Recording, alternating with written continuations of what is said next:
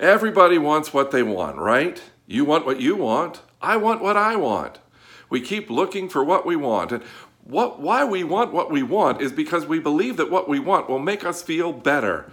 More, most often, we think, I gotta get this because that's going to make me feel valuable, important, worthy, worthwhile.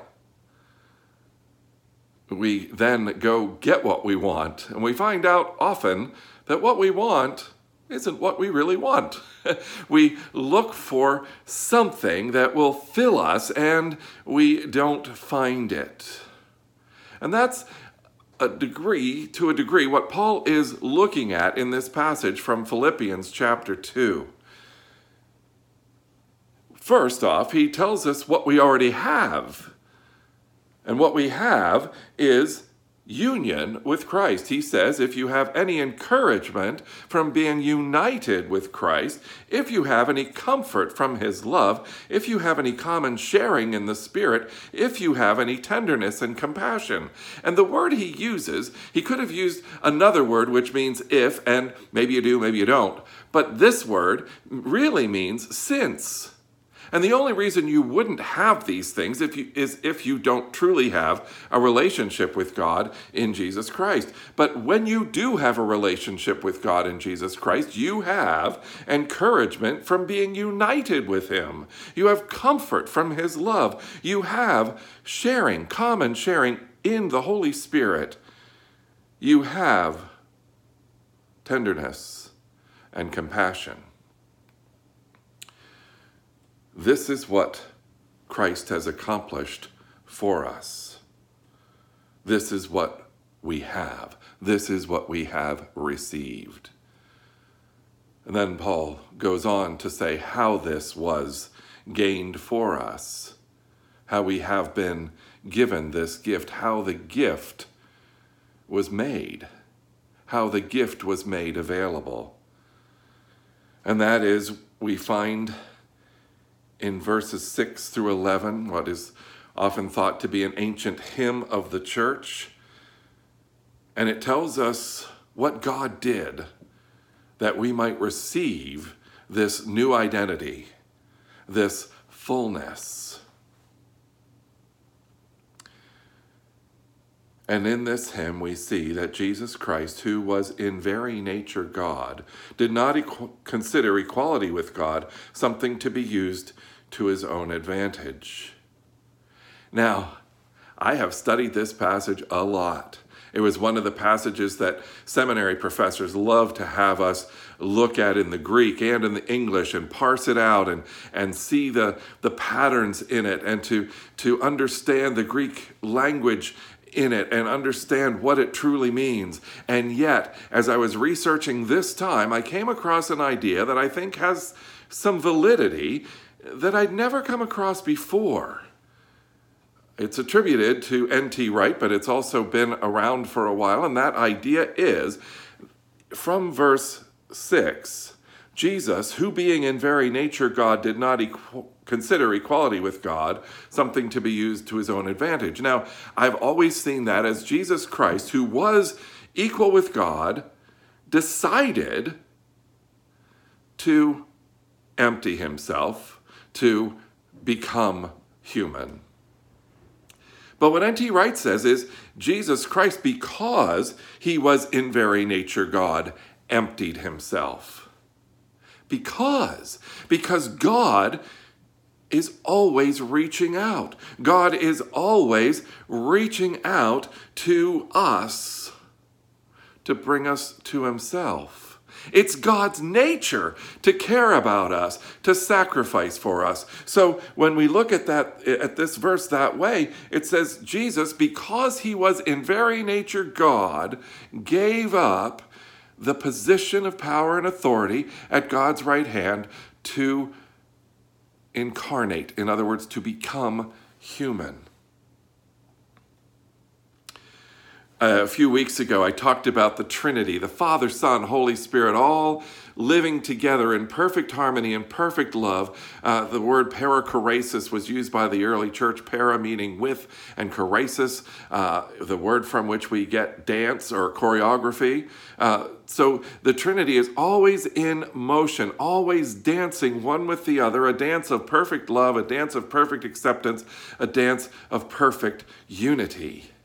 And I said that you can't truly uh, establish an image of the Trinity with that is static, that is still. The image of the Trinity always has motion because of that. And in this passage, we find that that image must always include outward motion because God is always reaching out, always reaching out to, in, in the very beginning, to create.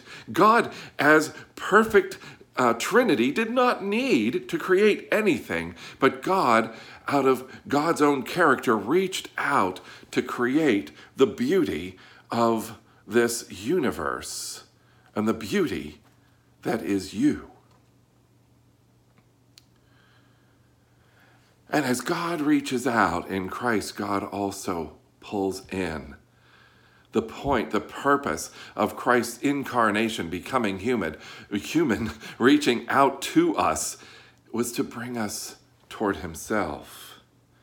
Now, a few weeks ago, also I talked about Julia Sweeney, a comedian that I really appreciate, uh, but I'm saddened because she has left the Christian faith, in part because she says she does not like the idea of God asking for praise and worship. She says, He must be very small minded. He must be very needy to want our praise. And uh, C.S. Lewis countered her argument years before she made it by saying, God wants our praise because it is in praising God, it is in approaching God, it is in finding God that we find our true fulfillment. So our praise fills us. It is the purpose for which we were created. And God is not asking us to praise Him out of any deficiency in God's self, but in our, for our need to come to Him, to find our meaning and our purpose in Him. You ever notice when someone is proud, there's an elevated sense we use words like uppity. We use words like, oh, he thinks he's above everybody else. He looks down his nose at us. She's riding her high horse. We think of um, elevation in, in terms of what a person thinks of him or herself.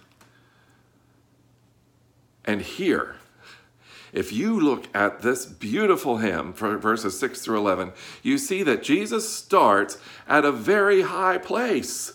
He starts as very nature God. Equality with God is his. And what does he do?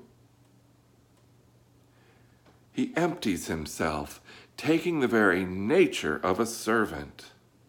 He, become, he is made in human likeness and found in appearance as a man, he humbles himself even to the point of death on a cross.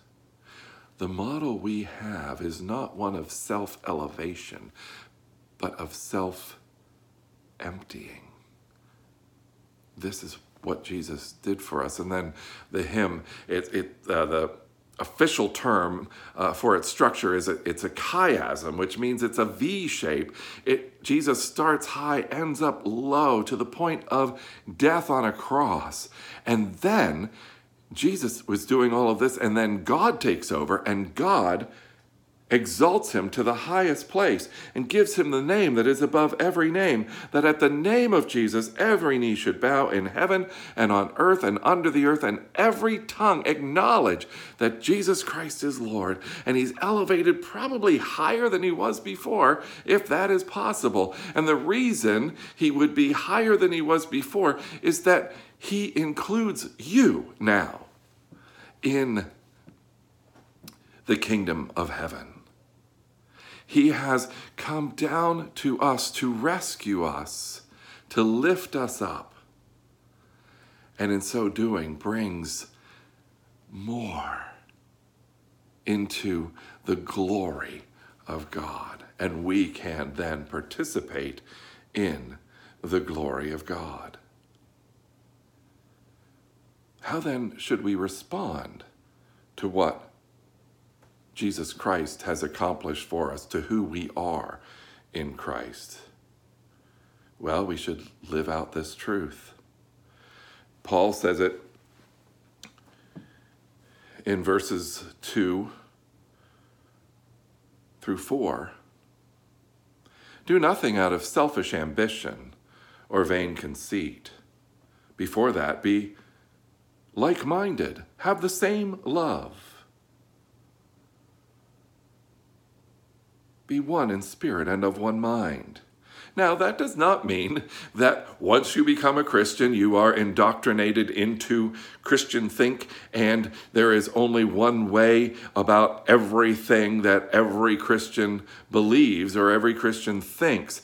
But there is one idea, one truth that dominates all of our other thinking. And that truth, that idea is the glory of God and our, um, our position, uh, our inclusion in the kingdom of God, meaning that that is the primary identifier of who we are. That is the primary motivation of all that we do. So, if we are like minded, having the same love, being one in spirit and one mind, that does not mean we're identical with every idea, but that we put the truth of God's kingdom over anything else. And that means that we will react to each other differently. If you have a different idea than I do, it doesn't mean I will naturally agree with you or you with me. But it means that we put the value of our relationship with God and therefore then our relationship with each other above our need to get our own way. Paul says, Do nothing out of selfish ambition or vain conceit. Now, selfish ambition, that's what got humanity into trouble in the first place. Adam and Eve were deceived by the serpent to believe that they could elevate themselves. They could lift themselves up to a place closer to God. And that motivation almost always, if not always, leads to problems. Adam and Eve fell and took humanity with them when they tried to elevate themselves. Selfish ambition puts the self above others, puts the self above God. And you say, No, I don't think I'm more valuable or, or better than God. But every time we make a decision that goes against God's will, aren't we in some way or another saying that? We understand better than God? What we're called to do is to find our humble place. Now, that's not easy to do because we all have within ourselves a desire for value, a desire for glory. God has placed it there. In Ecclesiastes 3, it says, God has placed eternity in our hearts. There is something big inside of us, some, something big that we want that we don't have. And that's where vainglory comes in, or vain conceit in verse 3. Do nothing out of selfish ambition or vain conceit. Vainglory is the more direct translation of the Greek, which doesn't carry as much uh, meaning for us in English, but it, it really, the Greek word means empty glory. And what it's implying and saying about us is that we are empty of glory, and we should not live out of that emptiness of glory. Uh, you've probably heard uh, it said by the philosophers of old that um, there is a God shaped hole, a God shaped vacuum inside of us that needs to be filled, and we try all kinds of things to fill it. We try elevating ourselves to fill it, to feel valuable, and none of these things work because the hole, the vacuum, is God shaped, not Corvette convertible shaped, not mansion with a pool shaped. and not shaped like that person that you think will fulfill all your needs. And I prefer to think of this as a God shaped hole because a God shaped vacuum sounds um, more, I don't know, high high thinking or something. But when you think about a vacuum, oh, well, that's why. Because I think of a vacuum as the thing that you clean the floor with. So not high thinking, but manual labor. And I think, no, that, that gets confusing, but maybe it doesn't. Maybe thinking of a vacuum that way actually helps us, because what does a vacuum do? It sucks. It sucks the dirt from the carpet. But we, when we are living out of this emptiness, can suck the life out of other people. We are so desperate to feel valuable, to feel fulfilled, that we are just pulling in, pulling in, pulling in.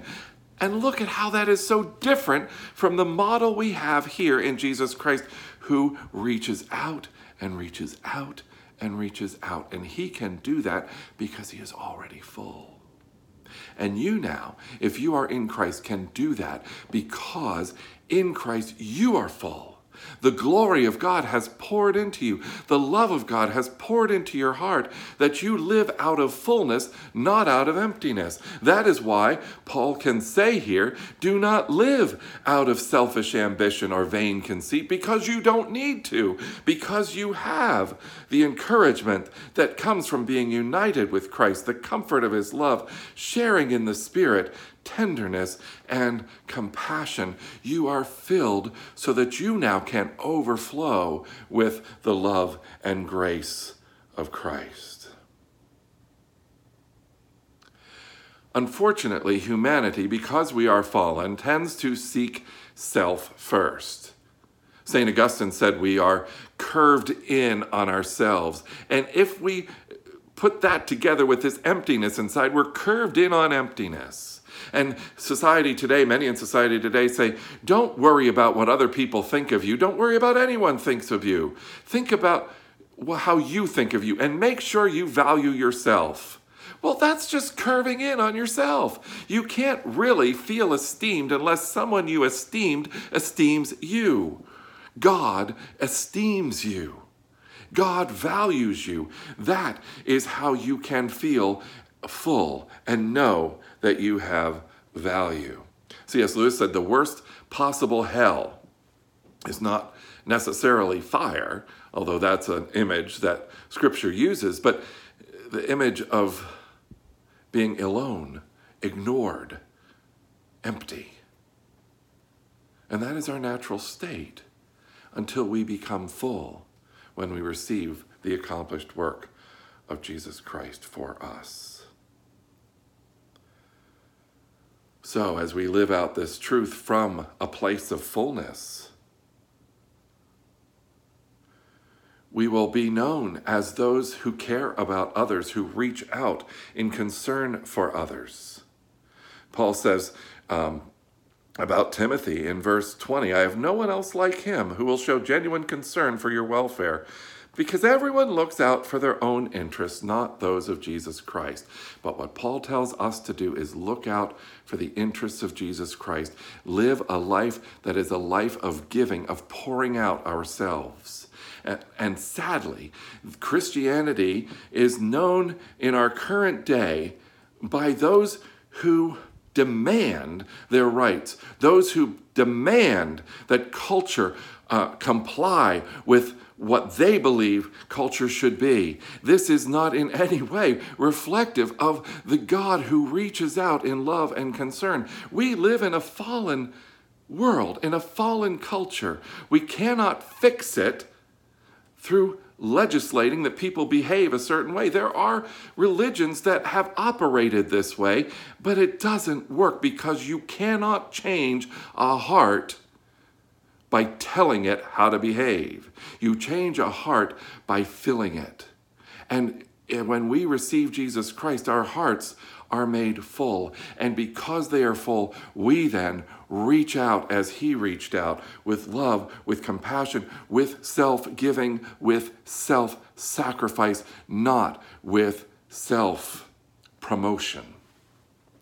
And Paul says, Look at Timothy, then you'll see one who gets this. And if you see someone whose Christianity is characterized primarily by self promotion, they don't get it. And it's dangerous. So Paul ends um, this earlier section with verses 12 and 13. Therefore, my dear friends, as you have always obeyed, not only in my presence, but now much more in my absence, continue to work out your salvation with fear and trembling, for it is God who works in you to will and to act in order to fulfill his good purpose. Now, this does, is not trying to say, work out your salvation. In other words, work your way to heaven eh, with fear and trembling. What it's what Paul is implying here is that you have salvation. He says, since you have these things because of what Jesus Christ has done for you, live this way. Live into your salvation. Live into the fullness that is yours in Christ. Now, I preach this a lot, and sometimes I end my sermon thinking, but I don't always live that way. I don't always find that fulfillment, that fullness in Christ. But that doesn't mean that I should therefore set it aside. What it means is that I know that that is where ultimate fulfillment lies. And any of those things that promise to bring fulfillment, I need to realize they won't. And to not continue to seek after those things, not continue to try to fill myself with other things to make me feel valuable, but to more and more open myself to what Christ has already done for me. That is to work out my salvation. And as I do that, I will be more and more oriented to give, to not receive, but to give.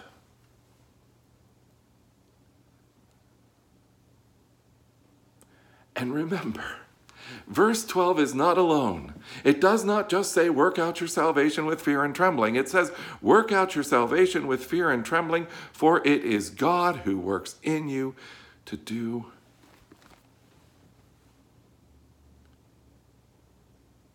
to will and to act according to his good purpose. Let God work.